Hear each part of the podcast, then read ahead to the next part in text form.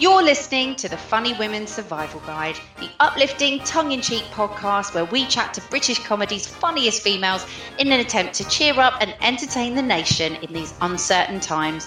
And here's your host, Alexis Strum. Hello, and thank you for joining me. I hope you've had a wonderful fortnight.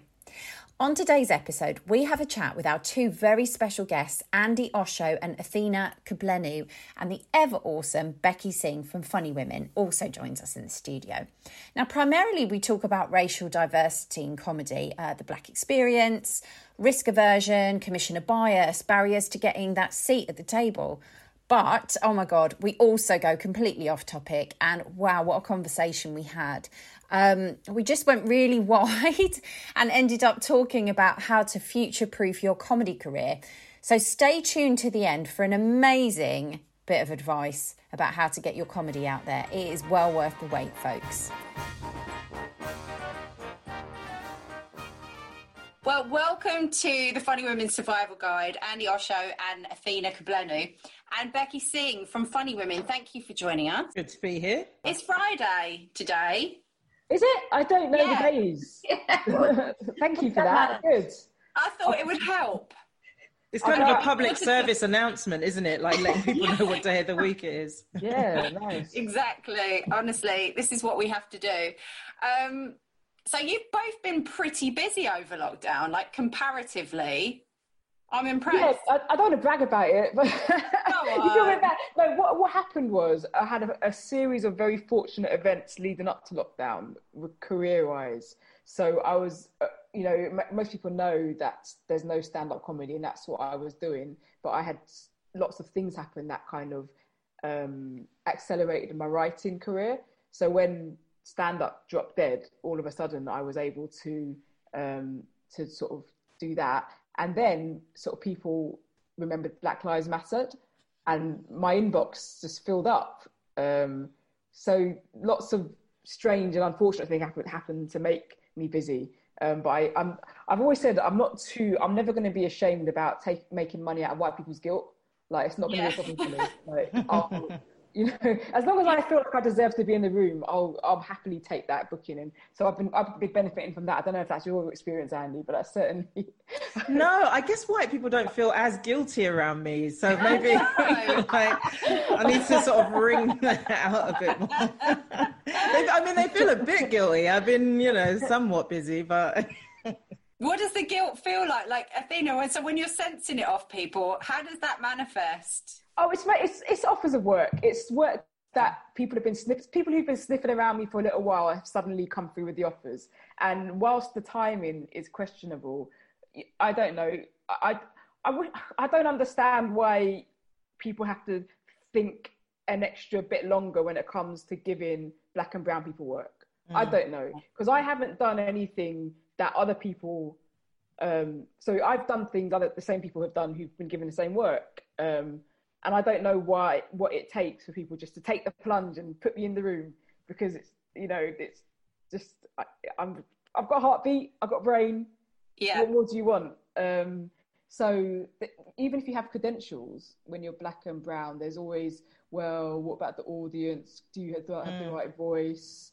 Do you know the right people? And you know, it's just I, I wish I could explain it, or I can. Racism but, but we um... are considered like I, I, think people aren't even conscious of how they consider us to be high risk even though like you say yeah. we've got exactly the same credentials sometimes more than other people that are just like seemingly whisked through the door and you know given opportunities on a platter. Do you know what i mean? Like if we were white guys in our 20s in skinny jeans then we wouldn't be having to have this conversation. But i feel it from some like decision makers of how yeah. they perceive me as a risk. They won't say it, and they're terribly polite and lovely, and they tell me they really want to work with me, but it, it, it's it's a lot of lip service rather than things actually like being put in place. And in comedy, I think that's so layered because as a woman, anyway, you're a high risk. I mean, we've sort of had we've had a few guests on here talking about pitches that they've done for sitcoms or whatever, and they're quite high profile, but still they get that feedback of, yeah, but is your character likable? And as a mm. woman, you've got to have a, a, a likable character. You've got to be aesthetically pleasing. You've got to, um, you know, not. Um, eliminate the uh, the opinions of the masses, etc. You've got to kind of fit into such a very small box, and then you've got a layer of race on top of that. So yeah, the opportunities are, I guess, up until now, very very small to push forward and not be seen as high risk. Yeah, because I guess they're thinking uh, the, you know audiences are watching our work and if they don't see themselves reflected in it they won't be able to relate for some reason. But like uh, not everybody lives on a you know peckham council estate but everyone gets only fools and horses. So it's kind of like what they're they're underestimating the the audiences really. Yeah I they're think... telling on themselves. Sorry to interrupt, but they're just telling on themselves. When commissioners give you feedback of what they think the audience do or don't like, they're actually talking about their own internal prejudices mm. and issues. yeah. And you know, it, it is a form of white supremacy to say, well, people understand you, but I'm expected to understand George mm. Eliot and Shakespeare, and I do actually. I do, you know. Um, so it's it's not a stretch to say that my art is as valid and as um, it's no stretch at all to say my art is as valid and as important as anyone else's, and that someone has to put on a kind of different hat to, to take it on board. It's like right. it's it's it's the same. It's the story. It doesn't. It's not maybe told by someone who looks like you. It's probably told told by someone who seasons their chicken better than you, but it's still relatable. You know, it's it's and it's and the thing is, you know what? They half of me thinks they know this. It's just in order for them to then make the changes they would need to make to accept it, their mates would have to make space. Yeah. So in order for me to get into some of the rooms I've been in, some people have had to not be in those rooms. Mm-hmm. And they mm-hmm. can't quite bring themselves to tear themselves away from that sense of entitlement. Like, oh, but that's my mate. Oh, he's been doing it for 10 years. Oh, but, you know, I know her dad's their dentist dog or whatever connection they yeah. have. I don't know. So, you know, if, but if you have limited seats at the table, and there are limited seats at the table in the creative industries, in order for us to come in, someone's got to move but I don't care because, like I said, our voices and our stories are as valid. Well, and also, it's not like those seats at the table belong to those people because I think sometimes that's the perception people have. Mm. And I've heard this sometimes even from like agents and casting directors talking about where diversity is brought into a show as though those actors that are from diverse backgrounds have taken roles mm. that are meant yeah. to, like, as though the default is this role is for a white person. But now, because we've got to have this boring thing called inclusion, and that my white actor can't get that job because now you've got to get it. And that and that mindset is is really um, sort of nasty really. And and it's it's got to be un, undone. So that seat at the table never belongs to that person. And that room that they're making is justified do you know what i mean? So who holds the keys? Because from what i'm hearing especially with casting directors so casting directors kind of have to defer to the script and the decisions colorblind casting is, you know, is still dependent on a group of people going, yeah, actually, it doesn't matter what color that character is. They've all got to come together and make that decision. But who ultimately would you say in your line of work, so across I mean, I know you both really prolific. Athena, you write for lots of news shows, um, and Andi, you do your creativity podcast as well as acting, as well as now you're writing a book. So, who ultimately holds the keys to you being able to get those seats at the table? Well, it's not like there's one person with a big jangling sort of key ring. There's it's yeah. just there's so many organisations. That's really what it comes down to. I mean, obviously, the BBC, a huge employer of creatives, and uh, you know the nation consumes a lot of their material. So people there have got to start making room. Um, even in publishing, which is now a world I've found myself in, yeah. you know there's big conversations being had now with the black writers guild which has just started uh, you know going to ceos of these publishing houses and saying guys okay fix up because it's, yeah. it's looking hella white at the moment so so conversations are having having having to happen everywhere on it uh, you know on every level but it's also not about just senior decision makers it's about it happening at all levels because that sort of uh, bring getting your mates in thing it's not always necessarily malicious, but it just is easy. you know yeah. if your if your thing gets commissioned like really quick and you've got to populate your your you know show with like heads of departments super quick who are you going to get it's the people that you've worked with already mm-hmm. but if those, those those black and ethnic minority um you know heads of departments never get a look in how can they be your go-to person so at some point that cycle has got to break on all levels because because I think there's been a huge focus of on diversity and inclusion in front of the camera, but what happens is behind the camera it's yeah. still white, and so the sensibility of these shows that gets created, the shows get, that get created, is still very white. Hmm. And so how black people and brown people and you know all kinds of people from different social groups get represented is still through the lens of essentially white men. Yeah. yeah. It's, so it's when those when that decision making and all the all the way that the the whole infrastructure of shows is put together when that's broken up that's when TV will really start to look different. Yeah. And that's absolutely true from my point of view of being someone who's behind the camera in the TV world that it is it's hugely about risk but I would disagree that there's not one person holding the keys. I think that the keys belong to the money people. So a lot of the times I hear commissioners are not commissioning enough of this and that, and they should be taking risks.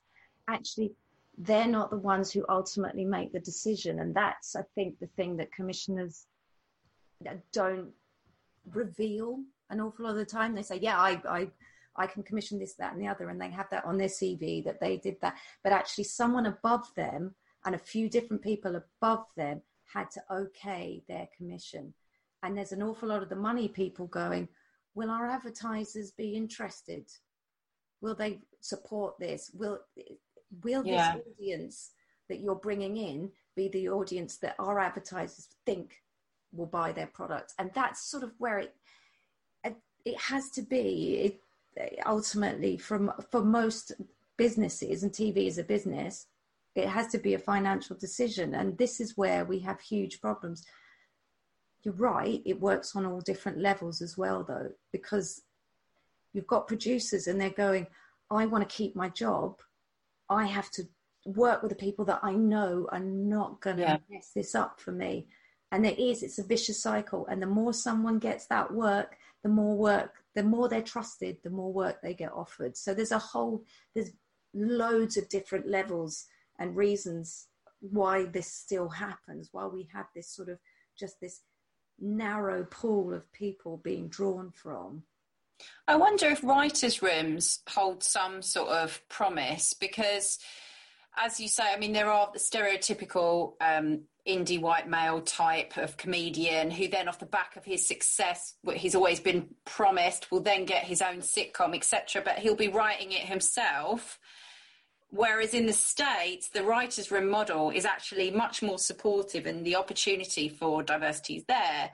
I feel like we are sort of, I'm hearing lots more writers' rooms opening up and, and um, you know, opportunities being given to writers from more diverse backgrounds. What's your experience been of that? Or do you still feel like it's a very closed, you know, as you say, one man writes for his mate and then his other friend from Cambridge then directs it, etc. That, that's you seeing it opening up? That's very much the case. Uh, so first of all, the whole we, there's a constant debate about writers' rooms in this country. The idea that um, you know America Great makes better shows because they have writers' rooms, and we make okay shows because we've got one person um, hmm. struggling for two years over six episodes, and or, you know give that invest in that person, right? Um, um, yes, people have got to get in their mates to write in their shows, but there are still opportunities. For example, most writers have additional writers now. However, which writers are being given the additional writers and, and which writers aren't. I'm, yeah. like, I, am really, I, I don't want to say, but I've just seen with my own eyes, people, some people get all the support in the world and other people just, oh, get told your script's not good enough, never mind. And it's, hold yeah. on a minute, how come that person got a right help writing and how come another person didn't? And you, you, you just have to look at the credits for TV shows. You, mm. at, you know, you see something, you, I can't be, oh wow, this person got this TV show, that's amazing. Then you see all the additional writers in the credits yeah. and you think, oh, I didn't, I didn't get that, maybe, or maybe I did, I don't know. I don't want to implicate myself into anything, but that's interesting. Um, I feel like um, it, it feels like the conversation about writers' rooms. I don't particularly like it because I know people won't invest in them. In this mm. so it's always sort of to them like they don't want to pay for them, and so unless they, but they get around that by finding someone they like and then saying, "Oh, we'll get you additional writers in." To yeah. know, punch up your script or, or, or whatever. Um, but there's a lot of writers' rooms obviously are very active for topical writing, and those rooms do provide a great way to get access to the industry. However, the pay is horrible. Right. you know, the pay is horrible. Like you know, you, working on writers' rooms, topical shows, is not a great way to make a living. Um, so yeah. it's like the place you do have access to writing is also the place where you don't really have access to an opportunity to change your life, uh, which is. I guess it's a way in. It's a way in. I think. It's a way in, yeah.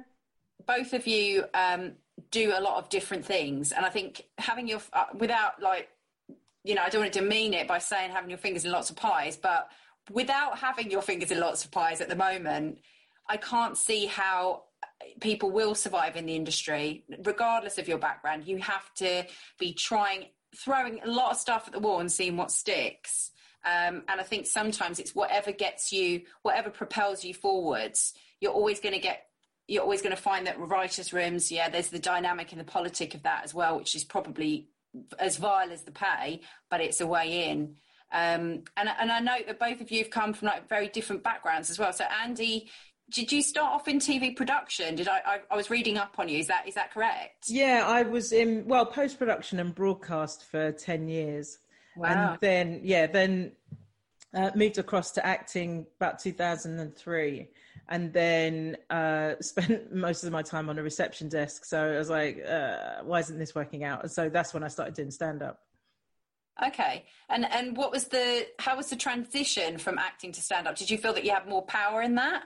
Uh, yeah, definitely, and that was the reason that I did it. Because, well, I mean, I love stand up anyways, but I'd always it, it, just not occurred as something that I could do. I just didn't feel brave enough. The usual thing that everyone says about stand up, like scariest thing yeah. ever. And then I looked up some actresses that I really liked, and I was like, how did they get where they are? And they had all. It happened to be that all the ones that I wow. picked had all done stand up. So I was like, well, I'm still not doing it. Um, and then um, yeah, it just got to a point where it was just like, I, I got to do this. And partly it was because I just wasn't getting enough stage time with the acting work. And I just felt like I wanted a bit more control over my creative life.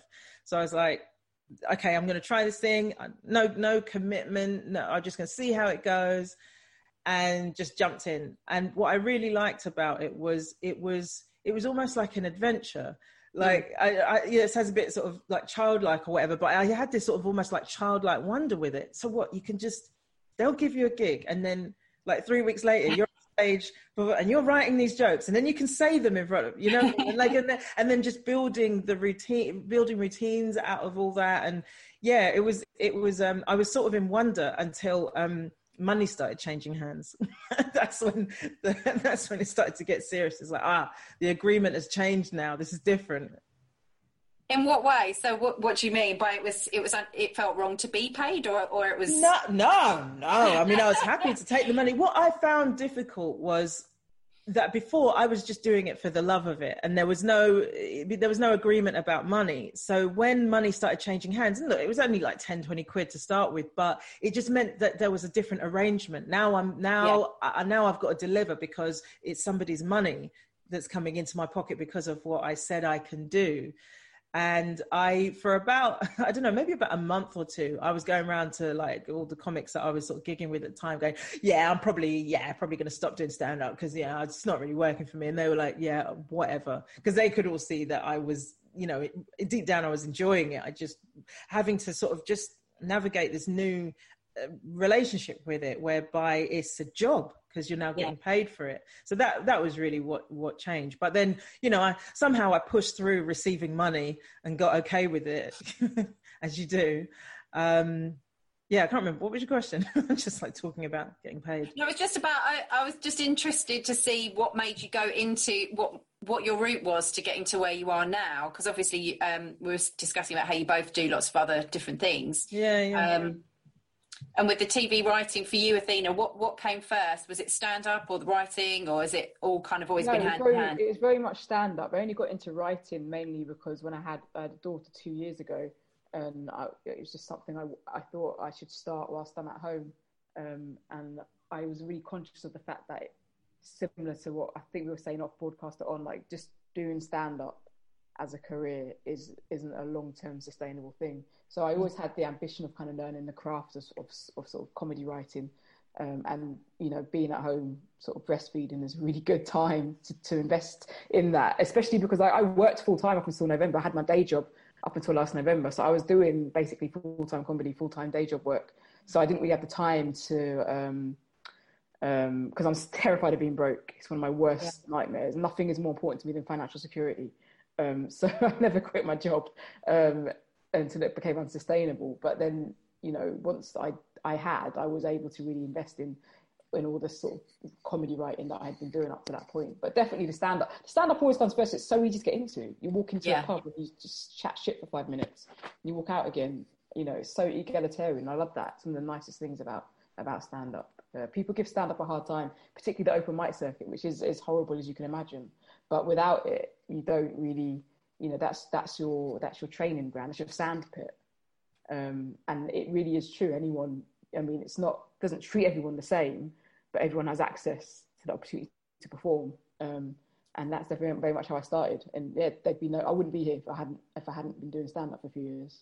The the open mic circuit's much more inclusive as well. I don't know if it still is. I haven't done a gig for a long time, but what I felt was there's a much broader range of human being in the open mic circuit. That, yeah. And then there's something that happens as you move up the the food chain, as it were, where just some certain yeah, just a certain sort of monoculturedness comes in. Mm. The higher up the food chain you get. I would suggest what happens is management so lots of people at the bottom, well, yeah, of of that kind of pyramid are just in it together, um, and then people who then managers pick up certain acts. Um, mm-hmm. um, and I can't complain because I was one of them, but I always have to remember why. You know, youngish looking, um, probably it's interesting because it's not all not all managers are bad. Like I'm a very political act, you know. I think I was I was signed at a gig when I when I had a particular joke about um, how mixed race relationships weren't progressive because you know, on the plantations, white people couldn't start sticking their dicks in us. And that's quite a harsh thing to say, right? Do you know what I mean? That's not an easy thing for people to listen to. So I don't, you know, it's not like managers don't take risks.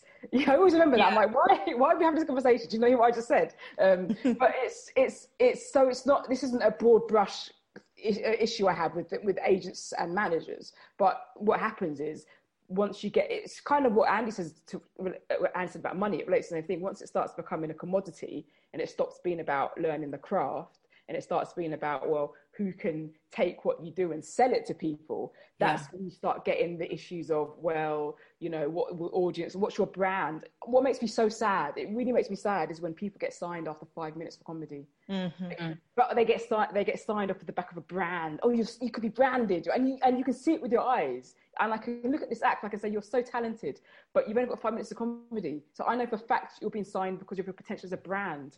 You know, that's the only way you can explain it. If you've only got five minutes and you've got a manager, then that they see a brand in you, and then they can, you know, once you're in that stable, they can give you advice. You have access to advice and opportunities that other people don't have. So I think that's where it starts to get a bit prejudiced, and mm. you can um, mitigate against that by building a brand.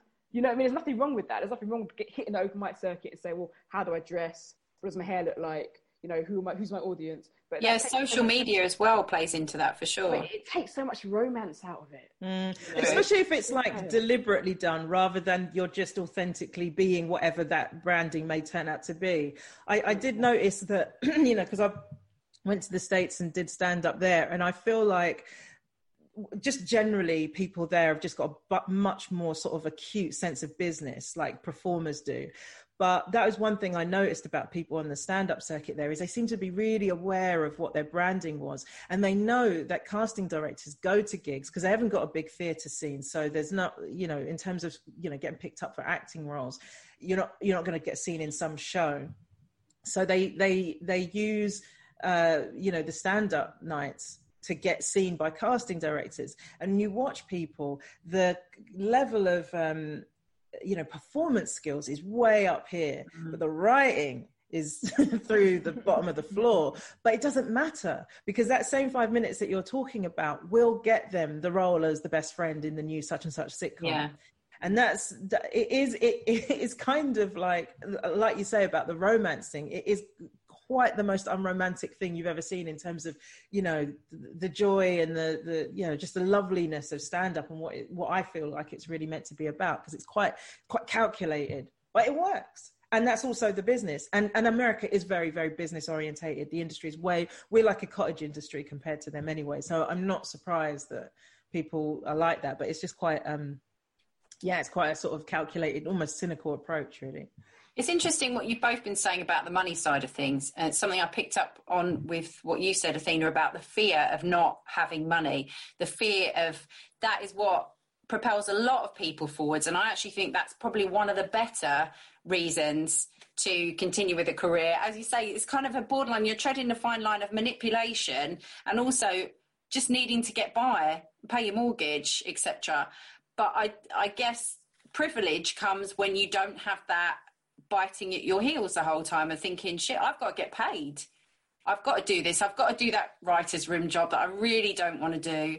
Um, and I think it's interesting how money actually hasn't really come up in any of the conversations we've had on this podcast, but it's super important in the comedy world. I could give you an example of when I went, I was called in for an interview with a broadcaster and they were looking at getting people in for various different levels of commissioning. And and the woman who's amazing and wonderful looked through my um, CV and she goes, You've kind of done a bit of everything in comedy. You know, you haven't just stuck to um, live or festival or TV. And she goes, uh, Can you tell what, what was the reasoning behind that? And I was like, Survival. if someone offers me a job in comedy and I do not have a job in comedy at that point, I will take that job in comedy. And it and it kind of she looked at me as if to say, "Oh," and she goes, "Well, you, do, you didn't want to specialize." And I was like, regardless of whether I wanted to specialize at that point, I had to do this. And now, you know, maybe this is a good thing because now I have a few strings to my bow. But that wasn't. It wasn't like it was a decision that I could mm. make. Oh, I'll just I'll just wait for that comedy um, directing job to come my way. I'll just wait for that next one. I'm just going to do comedy directing. Couldn't do that. I had to just take that on. And that's something that when people go, oh, why aren't you doing more of this then? And I'm like, because I now do a bit of everything. And that's, that is a financial reality that for some people they don't have that. They can absolutely just say, right, I'm just doing this and I'm concentrating mm. on that. And that does accelerate your career progression in one. It cha- it's a, it's, it changes the game if your motivation, if you've given yourself a little bit of freedom financially. And obviously that speaks to certain um, privileges that people have in terms of their, you know, the background that they've come from.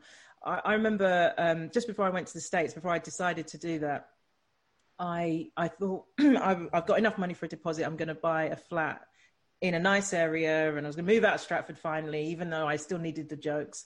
But I was going to move out of Stratford and get this nice, and, and it was all moving along, and then it, it fell through for one reason or another, and but but I remember thinking on the road leading up to you know getting the um, survey done and all that sort of thing. This is tying me in to a certain type of work and subconsciously, I think I was thinking, I'm not sure that I want to keep doing it. This is, you know, around this time I was doing a lot of panel shows and all that sort of stuff. And I was like, I, but it was a real background thought. And then the job fell, uh, the sorry, the house fell through. And so I decided to, you know, go and chance my hand in the States for a little bit. And I'm so glad that that all happened because I think I would be quite miserable now if I, I mean, I think I would have eventually stopped anyways, but I think I would have been quite miserable if I had carried on down that road, especially if I was tied in because yeah. I had a massive mortgage that I was now, you know, committed to.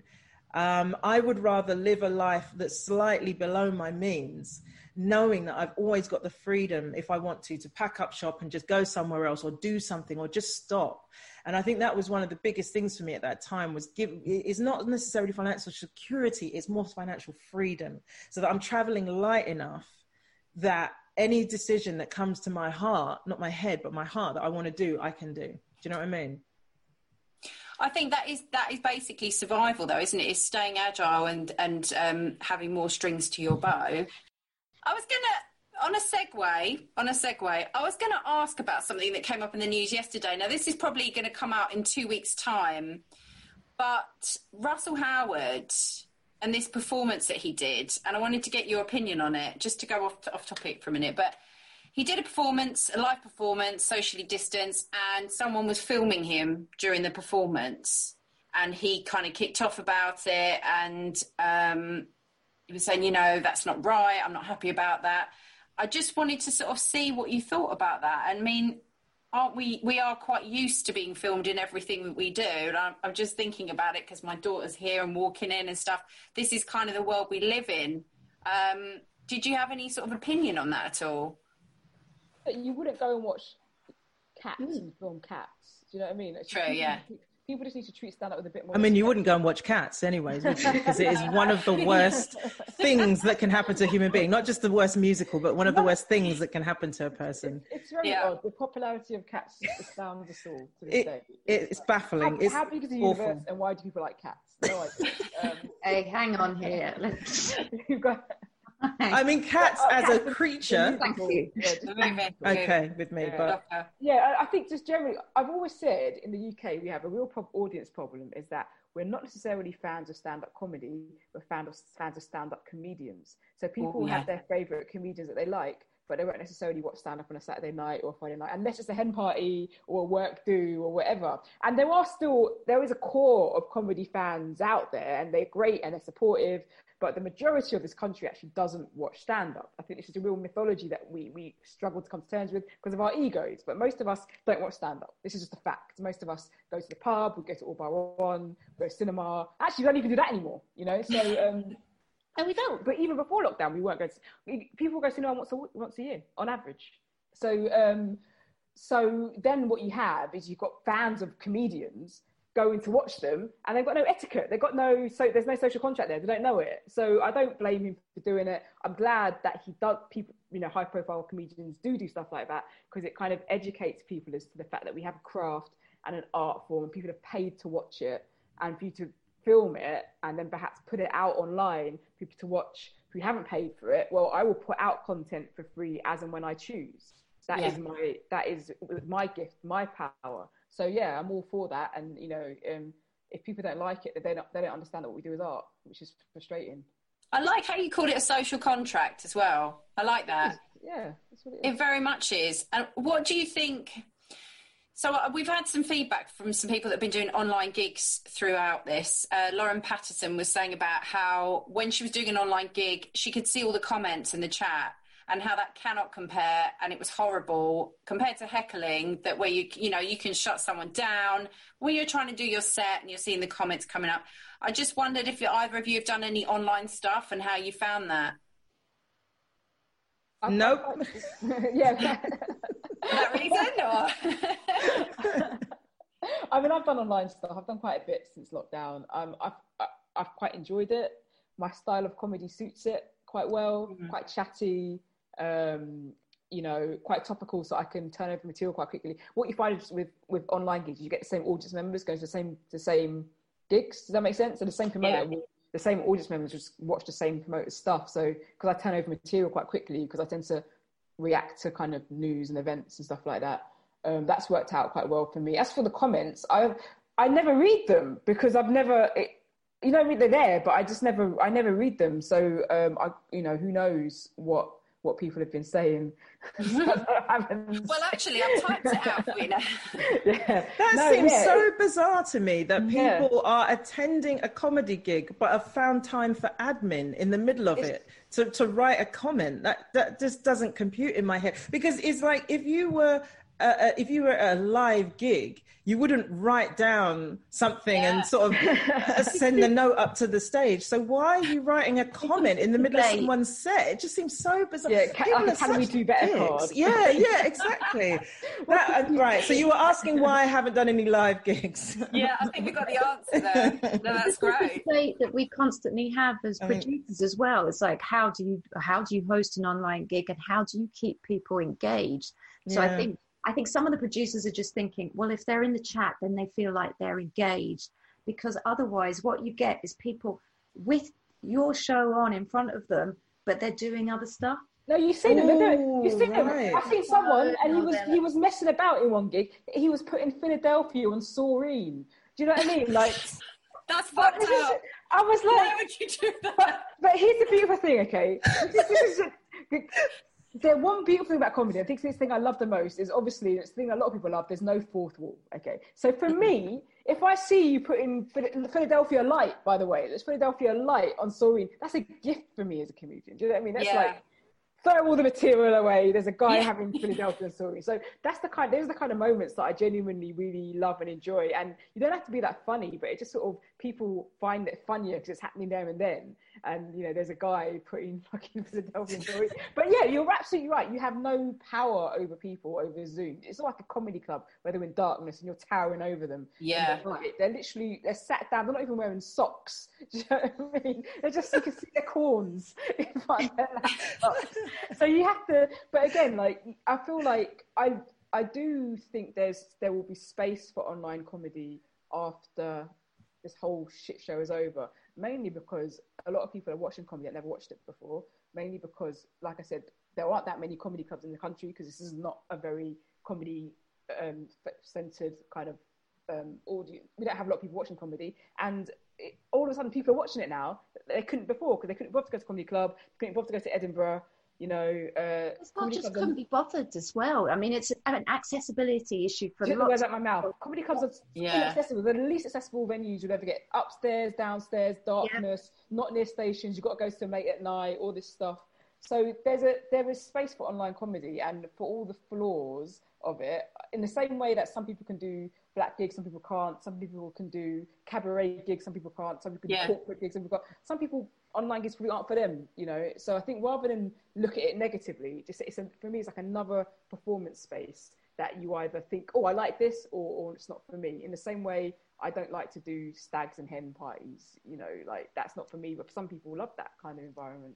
Um, so I try and be positive about it, especially with the whole the way the government's handling indoor performances and stuff like that. So it's interesting about the power side of things as well. Going back to what you were saying, Athena, about people aren't in love with comedy and don't watch comedy, they watch the comedians. And it's very much, it felt to me like things were becoming rock star territory, certainly for, seemed to be a lot for, more for the mm. male comedians than for the women, although Katherine Ryan and some people coming through. But do you think that when we go back to live comedy, that that power shift will remain? Because comedians have lost a lot of power at the moment, I would say. Like the big name guys, like they they don't have that interaction. They don't how can they communicate with their fans in the same way at the moment? I think people are still. I, I don't think. Yeah, I, I mean, I don't think much will have changed on in that domain. Do you know what I mean? Because there are some people that are still doing, like Jason Manford has his online show, yeah. and that that almost instantly got picked up by Iceland and got sponsored by them. So it's it's more like it was just in in it was dormant for a spell. But mm. once we're back to live, especially you know the big rooms, once you know you're allowed to have people over a certain size of audience be allowed to congregate together, it, it's all going to go back to what it was. Yeah, I, almost feel like the polarization between the big acts and the smaller acts will, will be slightly worse for a while. Yeah, because it was the usual suspects that were given their online at-home shows, you know, or whatever formats they could fit into um, socially distanced shows on TV. So I, I'm not terribly hopeful that there'll be more of a democratization. I'll, I'll, give you, yeah, I'll give you an example. So obviously Edinburgh Festival didn't happen this August, and there's been a few kind of big companies who have put on sort of Edinburgh style online gigs. Half the acts, if not more than half of them, have never even done shows at Edinburgh.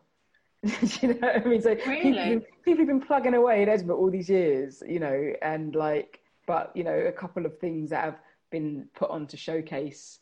You know, we're bringing you comedy online because you can't go to Edinburgh, but half these acts on them aren't the people who spent the past few years going up and down there.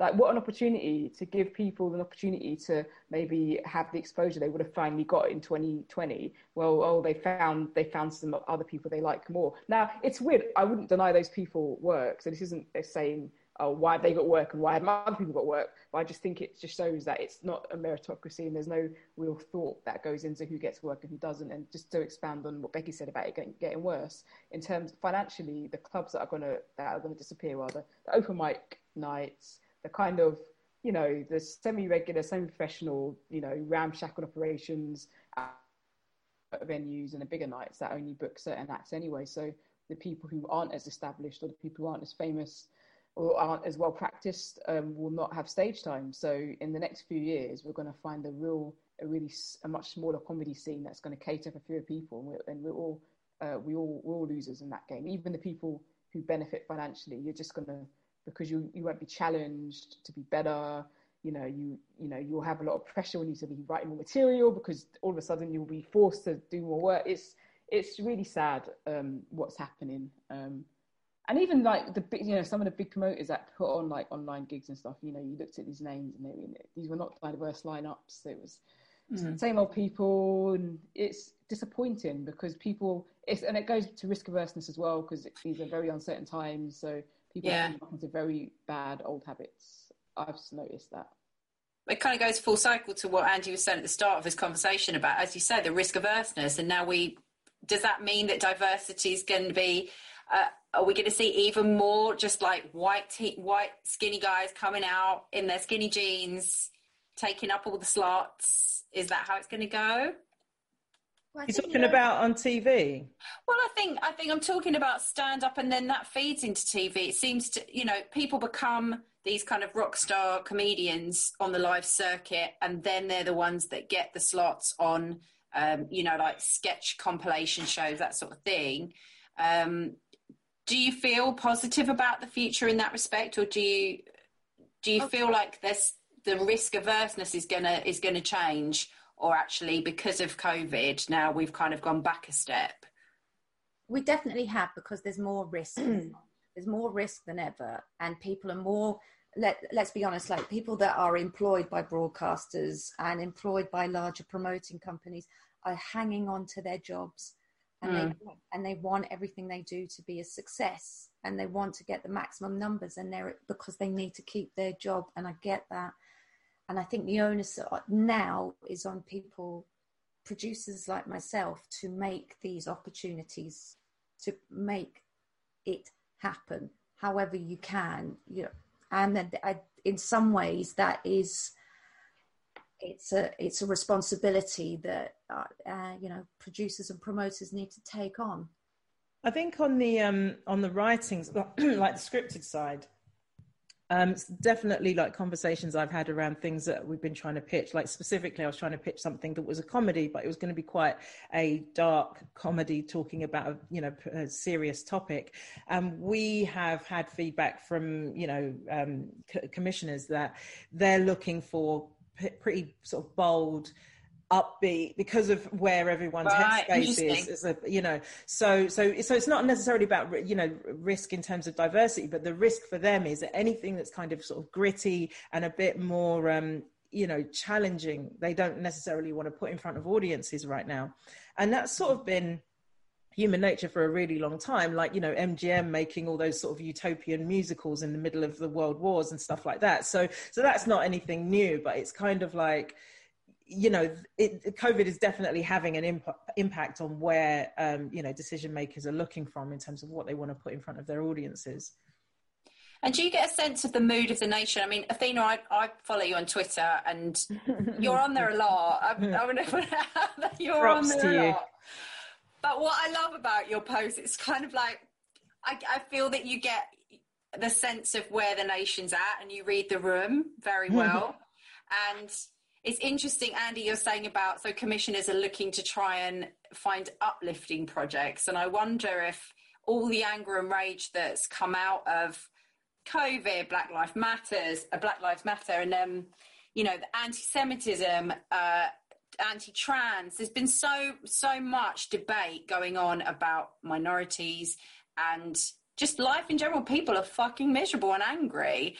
I think it's interesting that you are able to tap into that. I suppose as creatives, that's that's part of your job is to be able to go, okay, so this is where we're at. This is the room, and where do you go with that? What do you do next? You you read that room, and then you make your decision as to what you can come out with creatively. I, I definitely have a problem with commissioners saying people are really miserable because we want happy stuff because I very much believe in documenting culturally the times You know, we don't do that very well. We used to in the eighties we did it. We did it really mm. up. We had boys from the black stuff. We had my beautiful laundrette. We had all these really cool yeah. things. Um, and then it, suddenly it became men behaving badly and you know things like that. And it's and that's fine. Um, but that's a kind of a kind you're complicit in in kind of cultural denial. There is so much humour to be drawn from from where we're at in this country right now. It's so funny. There's nothing yeah. funnier than what is happening every day in in our parliament, in our in our homes, in our businesses, in, in and then when I say funny, I mean fucking disastrous. you know, I mean? like, that doesn't mean, but so, that doesn't mean that the comedy can't reflect that. It's just the tone, yeah, tone and, rather than content. And you know, being denied the opportunity to speak about these things, um, you know, honestly, and to have that conversation using like the craft of comedy is really frustrating. It's one of the reasons why I like topical comedy. It's just a lovely world because you can wake up in the morning, and you can open a newspaper, and you can be like, "This is ridiculous," and you can just write ten jokes about it, and you know, a few million people hear it on a Friday night. You know, that's you know, that's ultimately. I don't live for money. I live for experiences like that. You know, so. Um, and whilst yeah, whilst commissioners deny the importance of those things, and then you know they're just they're just really making you know they're making all the mistakes you know it's it's silly um, um, you know that's and that's why social and that's why social media is so great. And that's why I would want to say one thing. We, we do we can be quite um, we can overestimate or underestimate I don't know what the right word is but we it's not just skinny, skinny white guys um, getting comedy gigs. Okay, women and particularly brown women and, and, black women and black men are doing really well. You've got like Mo the comedian, Judi mm-hmm. Love, mm-hmm. um, is like tearing up social media. Um, Darren Harriott, um, uh, uh, Mad- Maddix. Uh, he's oh, Archie. No, Archie's doing great too. Uh, light skinned guy. Uh, Marley Maddix? No, Jamali, Jamali. Sorry, yes, sorry, Vicky. Jamali Maddix. So when I think about the people who've come out in the past two years who've really like just on TV, traveling the world, doing amazing mm-hmm. things, I think of these guys. But the one thing you can say about them is they built their audiences first. Yeah, interesting. Mo the comedian in particular. First. Yeah, all of them, all of them had an online following before TV were like, oh, what have you, and that is high. That the unfairness of to ask people to get hundred thousand people on Instagram before you'll give them a TV gig is just is just the un- and it's horrible. And I, but at the same time, what I say to people, particularly new people, is fund these people, just create your own content because yeah. if you don't, then you know your your talent is going to go to waste and you're going to get the feedback that Andi just just alluded to that you'll be told you're too dark or you're too this or you're too realistic or you're too that so um yeah i mean so twitter is a great way for me to say the things that i'm unable to say in in, in more professional environments so yeah. But this i think that's is quite anarchic in a way of like making your own audience and i think social media is a great enabler in that mm. sense. You know if you're starting out if you're an 18 year old kid and you want to start out now you've you've got the ability to make your own videos at home. You can do your own podcast. Um, you know there's so much more creative outputs that you can plug into which is great um, where do you see yourselves in say a year from now I know it's so hard to ask that question, but what would you like to? Where would you like to see yourself in a year's time? Um, hmm. I love writing, and so I just want to be writing more. Um, I, you know, I'm writing fiction at the moment, but you know, I want to write scripts as well, and be creating my own shows because I've been, you know, pitching ideas for as long as I've been acting, not just as, you know, since I've been doing stand up for so for nearly 20 years, I've been knocking at the door and saying, I think I've got a good idea for a series. No, okay, fine. And then going back, I think I've got a great idea for a series. No, okay, fine. I think I've got really excellent idea. You know what I mean? Like I've I've knocked on that door several times, and I'm persistent. And I have given up. Actually, I've just thought, "Fuck you lot," several times. You know, when you know, for example, when I had a show set in a black hairdressers and was told that I'm going to need to put some white people in it, basically. So mm-hmm. it's like, well, well, there's no white people in my hairdressers so but you know so uh, that's what i'd like to be doing is is just continuing to well get, getting over the line of getting a show made because i feel like all the no's have been good because they've made me go back to the drawing board and hone my craft and take you know lessons even and be in workshops and keep writing and trying different things. And you know literature was the thing that the door that opened up the widest to me actually in the end. But yeah i think that's that's what i want to do is start creating um, content for television for broadcast and for film that's that's about what the world looks like where where i'm standing from where i'm standing. Because i think what can happen is it's almost like sort of liberal racism, for want of a better word, whereby they open the door for people of color and for diversity, but it's got to look a particular way. So mm-hmm. it's got to be particular types of narratives. I have no problem with Top Boy, but if Top Boy is all you let in, then you are maligning yeah. us by by by creating those types of shows create Top Boy, yes, but also create Chewing Gum, but also create something that isn't set on a council estate, has nothing to do with guns and single mums and drugs and, you know, knives mm. or whatever. So my experience has nothing to do with a lot of the ways that black people are represented on TV. And so the characters that I want to create are the ones that I know. And that's not to say that they're singularly what black people are, but they're just another version of black people that is very rarely shown on TV. Yeah. You know, the middle class, the black middle class is pretty much absent in how we're represented on, on television, but we're there. We do exist. And our lives and our experience are valid and can be funny and dramatic and all the rest of it in the way that our white peers' lives uh, similar lives that are similar, uh, you know, without thought shown in, uh, you know, represented on TV, film, radio dramas, radio comedies, you know, in magazines and literature, everywhere. Mm. So, so that's that's I guess where where I'm coming from is that I want the next tier of diversity, as far as I'm concerned, is not just about people in front and behind the camera, but it's about showing us in all our facets and not having us be this monolith that people want to seem to want to make us. Mm. And I, I, think in a way we kind of sometimes do a disservice and do to ourselves. Um, but I think it's really diversity now has got to be diversity within the diversity because yeah. we're, so, we're, so, we're so broad in who we are that you couldn't even really pin a tail on a donkey and say that's black culture or that's a black person because like every other person from every other race we're, we're so broad in our expression but we haven't really been given uh, that liberty as yet and what lessons have you learned from those no's that you got that you feel that you can make a change with that this time round um, well, I mean, I could still get no's, but I, I think the biggest thing was just the quality of writing and getting to that point where it, people can't say no to you. Yeah. Like there's no, the, this is, this is too good to say no to now. Yeah.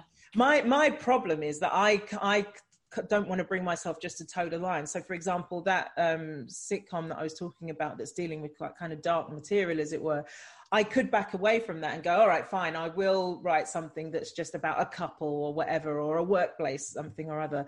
But that's where my passion lies. I think there's a story in here that needs to be told. So that's almost the, the, the thing I wish I didn't want to do is tell sort of interesting stories and just yeah. tell stories of stuff they've already done because you know that that works. But that's not going to improve what's on television and create more inclu- inclusivity in terms of, uh, you know, what we see on TV. That that for me is most important. When I see when I see diversity in terms of how we're all represented, then I'll be satisfied. And so if I can be a part of that, then that's where I'm going to commit my efforts. And that's that is the same romance that perhaps Athena you were talking about before is the love of the love of the writing and the the desire to come up with something that fits your needs rather than trying to fit other people's. Um, and Athena, what about for you? Yeah, in say years time bizarrely enough, like pretty pretty much matched to Andi. Really, I mean, it's we're, mm. and we're creative. You want to create stuff. Um, I I think the UK, it, like specifically the TV landscape, denies um, the black middle class and generally black class mobility, and it denies the black family, the existence of the black family. Um, and it, it, that has always troubled me. Even as a, I come from a mixed race family, but even I could see on TV like this is not where, where the black couples, you know, like, what's going on? And so creatively, I don't, I, you know, I, tr- you know, a lot of my ideas and a lot of my pilots, they are either new versions of the mixed race family, which which talks about them in a not problematic way, but it's not just like, oh, here's a mixed race family. So no, let's let's have them. Let's let's talk about what happens when you get two cultures in a room, right? Mm. Let's talk about it. Let's not just put it up there as some progressive nonsense. Like no, it, it, stuff happens, you know. Um, and and it's interesting and it's funny and it's a really rich rich vein to draw to draw comedy out of. Uh, but also, black families happen with a global majority. That's the norm. Most black people in relationships globally with other black people, but you wouldn't know yeah. it to watch any TV channel in this country. Um, and I think that's actually really, I think it's gross. I think it's just gross that that's denied. Why would you deny this? That's so weird. And why would, and the weird thing is, I've been doing a lot of script editing and script reporting for the BBC, and black people themselves are writing sitcoms. Interesting. because why would why would they write about a black family, right? Why would they do that? Not get commission. Okay, yeah. that's gross to me. That's gross. So, and I use that word deliberately. It's not. It's unpleasant. Um, so that you know, in a year's time, I want to be moving forward with projects that reflect, uh, that better reflect the life that we live in this country, um, and that uh, and that's more, and that honestly reflects our lives rather than other people's prejudices. Because at the moment, mm-hmm. black people on TV specifically, and also not just black people, just you know most black and brown people have lives depicted that represent the prejudices of the people who made the show, yeah. as opposed to you know us, our lives, and that's and it's so subtle we barely we barely see it. And I won't be part of the problem. I will always try and be part of the solution. You know, and if it means I never get anything commissioned, I I still got my PRINCE 2. I don't care. you, know I mean? you think I'm joking? I've still got my PRINCE 2. It, it, I'll take. I'll I'm impressed. I'm going to do the PRINCE 2. I'm very impressed. Well, you know, I, I like I, said, I, I didn't stop working until November because I feel like I'm very realistic about what it is to be um, a challenging voice in this industry. You know, I'm not stupid. I get it. That's yeah. right. You have to be patient, don't you? Because yeah. it, it, takes a while for people to hear, and it takes, you know, sometimes it, it is like a Michaela Coel getting her mm. opportunity mm. that go that allows people to see what's possible and to trust black creatives do you know what i mean so yeah. so yeah one has to be somewhat patient unless you're going to regurgitate whatever their views are in what you've written yeah, to- totally. And I will be patient. And I just think the opportunity, like Andi said, you said it earlier, like we we we always think that there's one path to go down. It's actually there's loads of if if the terrestrial channels aren't interested, then I'll go to the streaming channels. And if they're not interested, I'll self-produce it. do you know what I mean? Or, or, I'll sit on it until I become famous or do something else. Then I'll go back to it, and I'll, yeah. I'll and then you can, and then I'll, I'll, I'll make more money. So I don't, you know, I'm not in a rush to to make the wrong thing. Um, so as long as in a year's time I'm going in a, in a, you know, forward travel is very important. Being in that direction of forward travel is the most important thing. So I may not have gotten what I want, but if I feel like I'm progressing towards it, then I think that in this industry and in these times, that's not a that's not a bad thing. And to have my bills paid as well. That's a yes. big achievement, you know. Paying mm-hmm. your bills is a big achievement through paying your bills through stuff you make up in your brain. Not everyone has the pleasure of doing that in their life, you know. And I never, I never take it for granted. I never take it for granted. I do sometimes, so that's good that you said that because that's reminded me to not take it for granted. But, keep calling it back. Maybe have it as your ringtone. Yeah, could you please? The, one other thing to add as well, I think as well in terms of the diversity, because obviously we've been focused on on you know sort of black the black experience because obviously Athena and I are both black, but also mm. I want to, and I think probably Athena, you're probably in the same boat as well of just wanting to make sure that our writing includes all kinds of inclusion and diversity. So for example, in the book that I've uh, that I've got coming out next year, um, asking for a friend out February uh, next year. Uh, yeah, the, I was going to ask you about that because I looked great. up and it was Timely. Called, I saw a title and it said "My friend fancies you." So was okay. that a working title? Yeah, so that that was the title. It's basically about these girlfriends that go out as a group and ask guys out for each other and it goes wrong with hilarious consequences. Um, but then it, it went through some other sort of iterations and then it became asking for a friend. But yeah, so part of what I'm doing with that and the subsequent books that are going to follow is just to make sure that it's like as broad as possible. So there aren't that many white characters, but you won't notice that because yeah. you know it's the lawyer is happens to be Asian, but they're, they're not an Asian lawyer. They're a lawyer who happens to be Asian, or the agent is you know from uh, wherever. Do you know what I mean? But it's not because mm-hmm. they're a that type of agent. It's just that's just where they're from. And I think for me, that's really important in terms of diversity because when you go out into the world, that's exactly what you have. It's just that yeah. when it comes to television, that's when race becomes a pertinent thing. I'm not so sure about this colorblind casting thing. When I see anything colorblind, anything, I'm always a bit like the fur mm. on the back of my neck goes up because it's just like, don't not see color. Just don't, don't mm. make prejudicial decisions based mm. on it. But look at how the world is people have Nigerian lawyers. They have, cle- uh, you know, whoever cleaners who are English. Then they have, uh, you know, the person who drives their buses from. So, so, so show it all, but not, but don't show it. Don't show those different races because that's all that person does. Do you know what I mean? Mm. Just show show the breadth of of of of diversity that's out there in the way it really is in the world, not how it is in your sort of little bubble of the world. Does that make sense? You know what I'm saying? Yeah, absolutely. Because I imagine that a lot of the time when you get sent scripts through, do you kind of look at it and go, "Oh God," you know, when you see the character breakdown?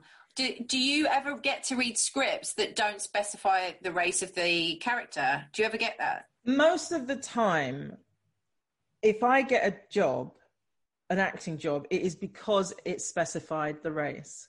Uh-huh. I very, in fact, I've internalized this belief that I can look at a thing and go, "That's a white lady's job," even though they say that the, that it's like uh, looking at all ethnicities. This is a white lady's job, and even with curfew, it was, um, you know, the the, fam- the family story uh, uh, that I was, you know, the mum that I was reading the role of the mum. Um, it, it, didn't mention race, and I just thought, well, there's there's no way this I'm going to get this job.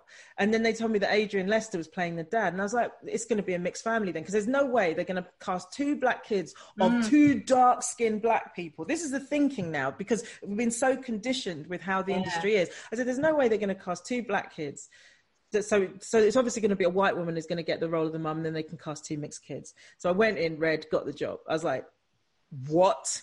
Like I literally didn't believe it because how the industry is is so it's so rare that someone like me would get a job like that where race yeah. bears literally no relevance to the point where even I saw the storyboards and the, the woman looked kind of she looked kind of white actually um, because it must have been done before I got the job and I was like they so they so really honestly looked for just a family mm. and maybe they did have a black family in mind you know or whatever but they uh, our our ethnicity had nothing to do with the storyline. I don't think we even mention it. Our because black black people aren't at home be, being black. We're being people. It's only when yeah. we go out into the world that we become black you know by by by contrast sort of thing. So so these people were just trying to survive this horrible night in this horrible race rather than it being anything to do with their ethnicity. And that was a real joy to play of just like happening to be black rather than that that's yeah. the only reason that's that's why that's why this that's how this role has been written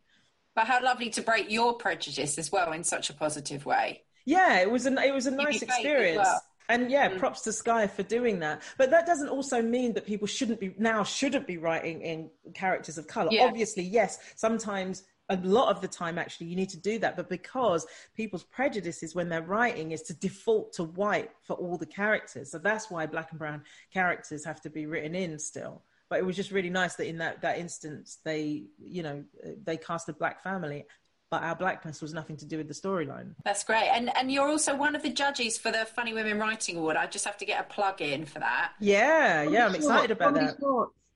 Is it the comedy shorts? Oh, sorry. Yeah, yeah, yeah. Comedy shorts. That's right. Yeah, I know what I'm judging. so um, it's interesting because uh, Athena, you were talking before about when they were doing these online Edinburgh things, and lots of people getting platform that wouldn't ordinarily. How do you feel about making your own content and filming your own comedy shorts? Is oh, that something you've done before? I champion it. It's not something I've do enough of. Um, I think it is a really good way to um, to kind of learn your craft, but also learn different crafts, filming, writing, so and so forth. Um, and like I said earlier, like if you're like what you know, a quote unquote minority comedian, it's a really good way to bypass these many gatekeepers that might otherwise get in your way. Um, the other, but it's not the only way. It's just it's just a really good thing to do, and all you need to do to do it is is have a phone. You know, that's all you need. Um, so create, creating your own content is so is a, I feel so essential and so important. Um, and um, you know what whatever your goals are um, behind that, it's, you know if you can have stuff you've created yourself, you know that underpins it, that that can only benefit you, whether or not it's seen by ten people or hundred thousand people it's it's still it's still worthwhile. Um, Athena, I had a question for you because um, you're you've got um, a better sense of what what's going on on the scene and stuff. But I felt like as I was coming to the end of my time as a stand-up, I felt like comedians were quite reluctant to put material online, not sketches or characters, but like sort of stand-up material in terms of putting it on social media. Is that still the case? Are the people still a little bit sort of because because no. obviously that means you've got to write, write a lot. You've got to write a lot to be able to regularly do that. I think that's changing, um, and I'll give you a really good example. You must know Kae Kae Kurd. He is a comedian over here mm. and just doing doing amazing stuff. Really, real funny guy. Um, and he filmed a special, and next year he was on the Apollo. You know, like because he, he filmed a special. He had a great management behind him. He filmed it professionally. He didn't just like mm. Film it. He filmed it right, and um, and he put it on YouTube. Got loads of hits. Wait, so he put he filmed a special and put it on YouTube yeah, for free. So, yeah, yeah, but I should I should stress that he'd been working as a comedian for quite some time. Oh, no, no, no. But I'm just like the, the fact that yeah, it's not he, behind a paywall or something. That's the, the bit that I'm like, mm, that's let me, interesting. Let me put it this way, okay? You can pay. So I don't pay this much to go to Edinburgh. I don't know why people do. Some people pay. Honestly, when people tell me these prices, I'm like, what? Where are you going? I don't. It doesn't cost me that much. But yeah. some, some people pay ten grand to go to Edinburgh. Okay. Mm-hmm. I don't. I want to stress that very much. And anyone who wants to go to Edinburgh and not spend 10 grand, get, get at me. I'll tell you how to do it because 10 grand is ridiculous. But some people spend £10,000 going to Edinburgh Festival. Spend four grand, film your hour, put it on YouTube. 100% agree. Okay? Excellent advice. Get some high definition cameras, get a re- pay, a, pay a really good director, pay yeah. maybe Becky, get an editor, you know, and stick it on YouTube. Why you know it's you know and if you if you don't feel good enough to do that you're probably not good enough to go to edinburgh wow that is that is excellent advice. If anyone has listened to it it was just worth it for that moment. Yeah you telling exactly. people to do that. And I, I mean, and I don't know why I've not done it myself personally. And it's I, I'm just I can be quite um I'm very much I'm very much procrastinator. Do you know what I mean? And I'm also bizarrely enough a bit shy So it's very hard to kind of, I'm going to hire a venue and I'm going to put people in it, I've got cameras. Oh, God, it makes me feel. Oh, it's so arrogant, isn't it? Like yeah. putting yourself out there like that. Yeah, like... yeah, yeah, yeah. But it's, it really, it's, it's, it will probably in the long term be a big regret of mine that I don't have it. Like, I've written three hours, you know, what, that I don't have one of those hours on, you know, on camera, on tape to put out is, is really silly. I would say, as someone who did two hours at Edinburgh and toured them and stuff, who didn't end up, you know, because I, I, got uh, I got in at the tail end of the sort of DVD gold rush, um, but my you know deal didn't come to anything because the bottom fell out of the market. I would say, yeah, definitely, it is, it's a good thing to have that hour just for posterity, you know, because I that's the one thing that I feel like I would like to do is have some stand up on tape, which I don't, you know, like a full length show, which I don't have. I think it's all about making your work work for you and having stuff online is just another resource for you. You know, you've, you've put all that time and effort into a show and actually intrinsically once it's finished, if it's not captured, yeah. it, has gone. Yeah. And, then, and there's, and there's just a whole digital world that you can exploit. And I think, I mean, that's why creating like awards like best web series, because I think in Britain, we are going to catch up with what's already happened in America, which is the industry watching web series and going, oh, hang on, oh, look at mm. this uh, with Awkward Black Girl. What's and Broad that? City as well. Getting yeah. that on, or high maintenance, like going, oh, what are these kids doing? right? and actually watching it. We're kind of getting there here in the UK, but just you would be surprised how many people are now slowly in Britain copping on to that and watching what's out there online. And even if it is you putting your material out there just from a stand up set and it's 10 minutes and it's out there, you would be surprised who is now looking and mm. watching. Mm. And, and like I say, it costs nothing to put it onto YouTube and it it's just there. Your work is working for you. Well, I mean, just circling back to what we were talking about at the beginning as well, it, it, we need to think long term with this our involvement in this industry and so we need our work to be working for us. Do you know what i mean? We need things that either can in terms of opportunity create something or in terms of income create yeah. something because you don't want to get to 50 60 or whatever and be relying on having to gig you know just like cash in hand gigs or whatever. You want ideally you want to start thinking about okay how can i long term how can i create longevity in this for myself that isn't going to wring me dry you know in terms of my energy so I think that's also one of the my, my the reason uh, I want to write as well is it's just intellectual property. All of that yeah. stuff can be passive income for you, and especially if you've come from sort of you know socially economically disadvantaged environments generational wealth isn't part of your you know it's not part of your family history. And so but that doesn't mean that you you can that doesn't mean you can't start it. So generational wealth can start with you but that means taking a sort of more of a long-term approach to um, your career. And it doesn't mean being a bit more strategic but it doesn't mean that you can't be coming from the love of it still too but you just have to sort of be thinking long game. I think as well, seeing yourself as a product in a non-manipulative way and giving yourself the permission. Because what Athena's actually you've suggested is genius. Like mm. to, to, to go right. Do you know what? Fuck done it though. I am not the genius here because I haven't done it. You know. But that's because you know. that's maybe you need to, you need to pretend there's a little Athena on your shoulder going right. We've got to make that show now. Come on, hurry up.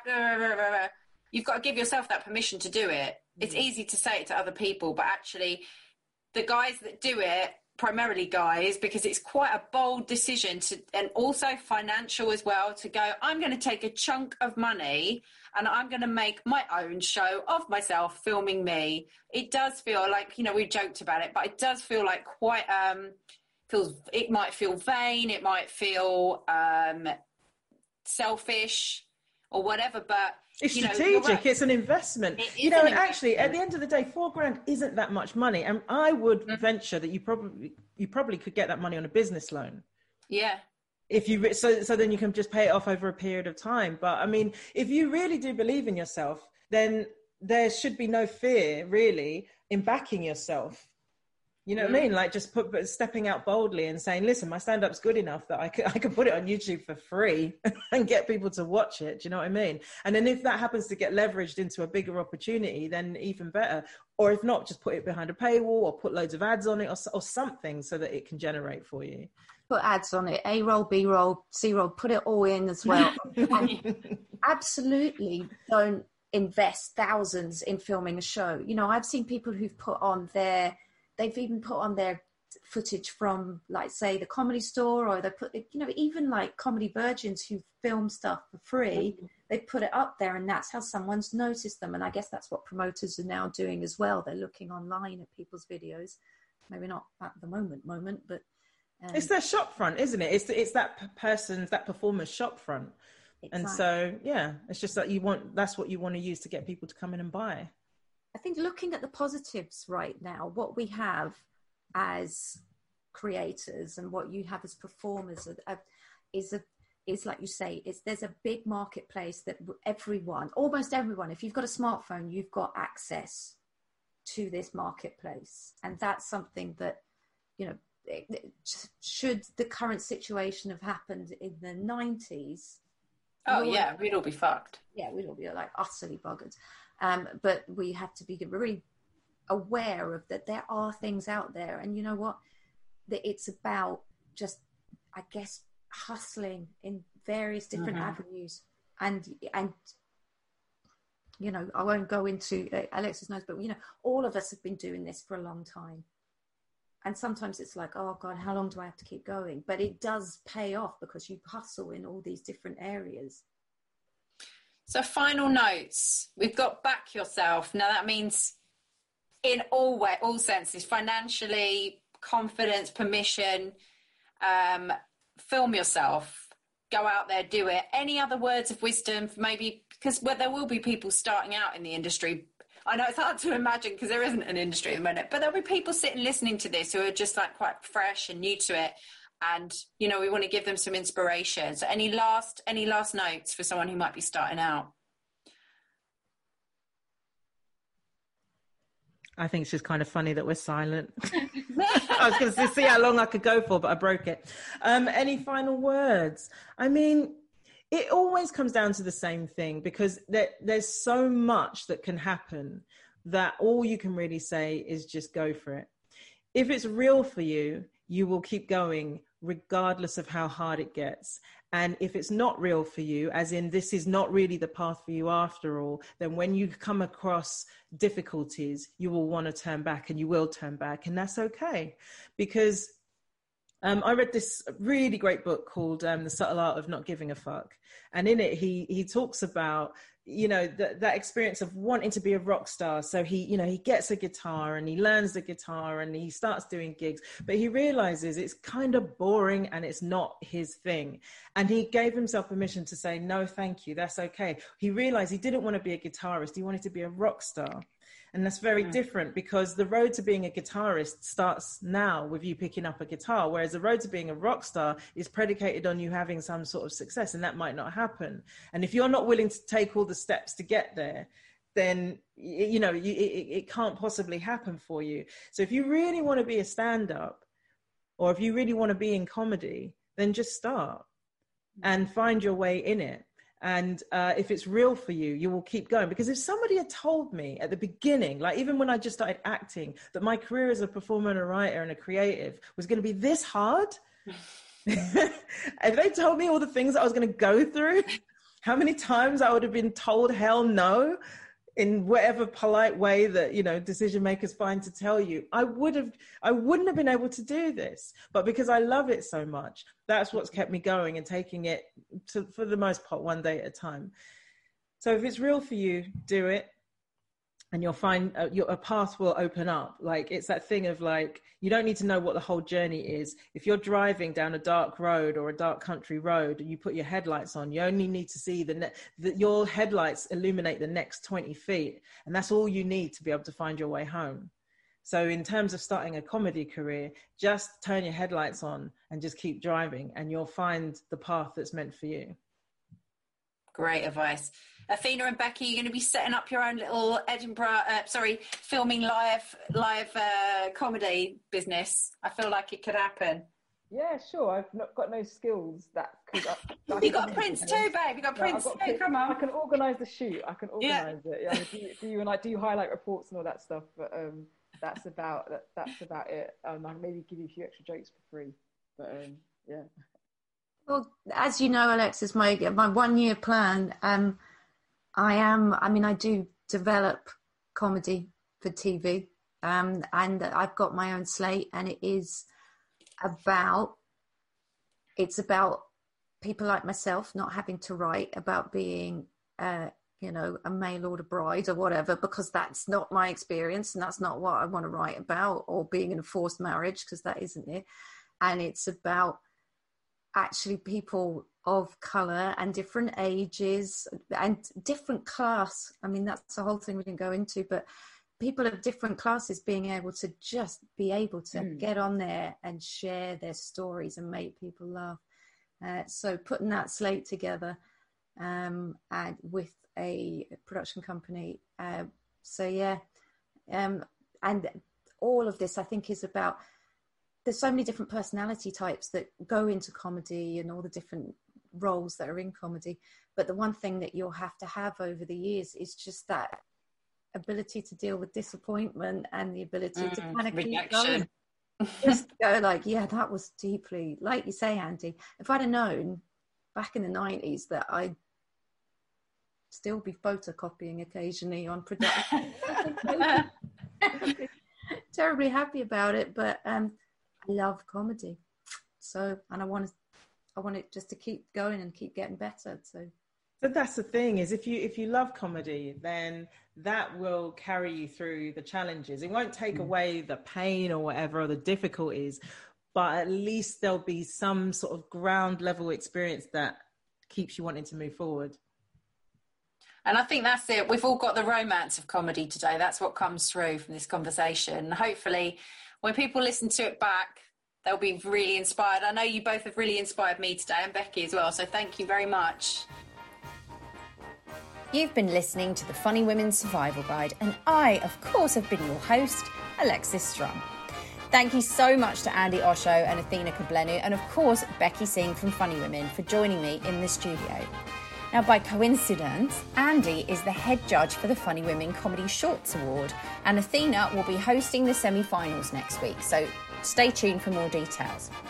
Andi can be found on Twitter at Andi Osho, and Athena can be found at Athena Kugblenu, which is spelled K U G B L E N U.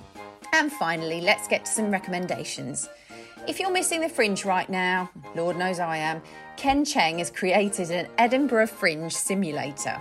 So you can find that at Ken Cheng Comedy. And also check out Shedinburgh. It's an online version of the beloved festival. Plus, our former Survival Guide guest, Kerry Godliman, has now launched her own podcast, Memory Lane. So get it where you get your podcasts. In terms of Funny Women events, it is awards frenzy time, girlfriend. Semi finals are next week on the 1st and the 3rd of September. And of course, next Wednesday, the 2nd of September, don't forget to book your tickets for The Time I Almost. And that is my comedy storytelling night collaboration with Funny Women. That um, is is, basically a fundraiser for domestic abuse charities. So please get a ticket for that and spread the word. So for more information and tickets for any of the events I've mentioned, please visit funnywomen.com.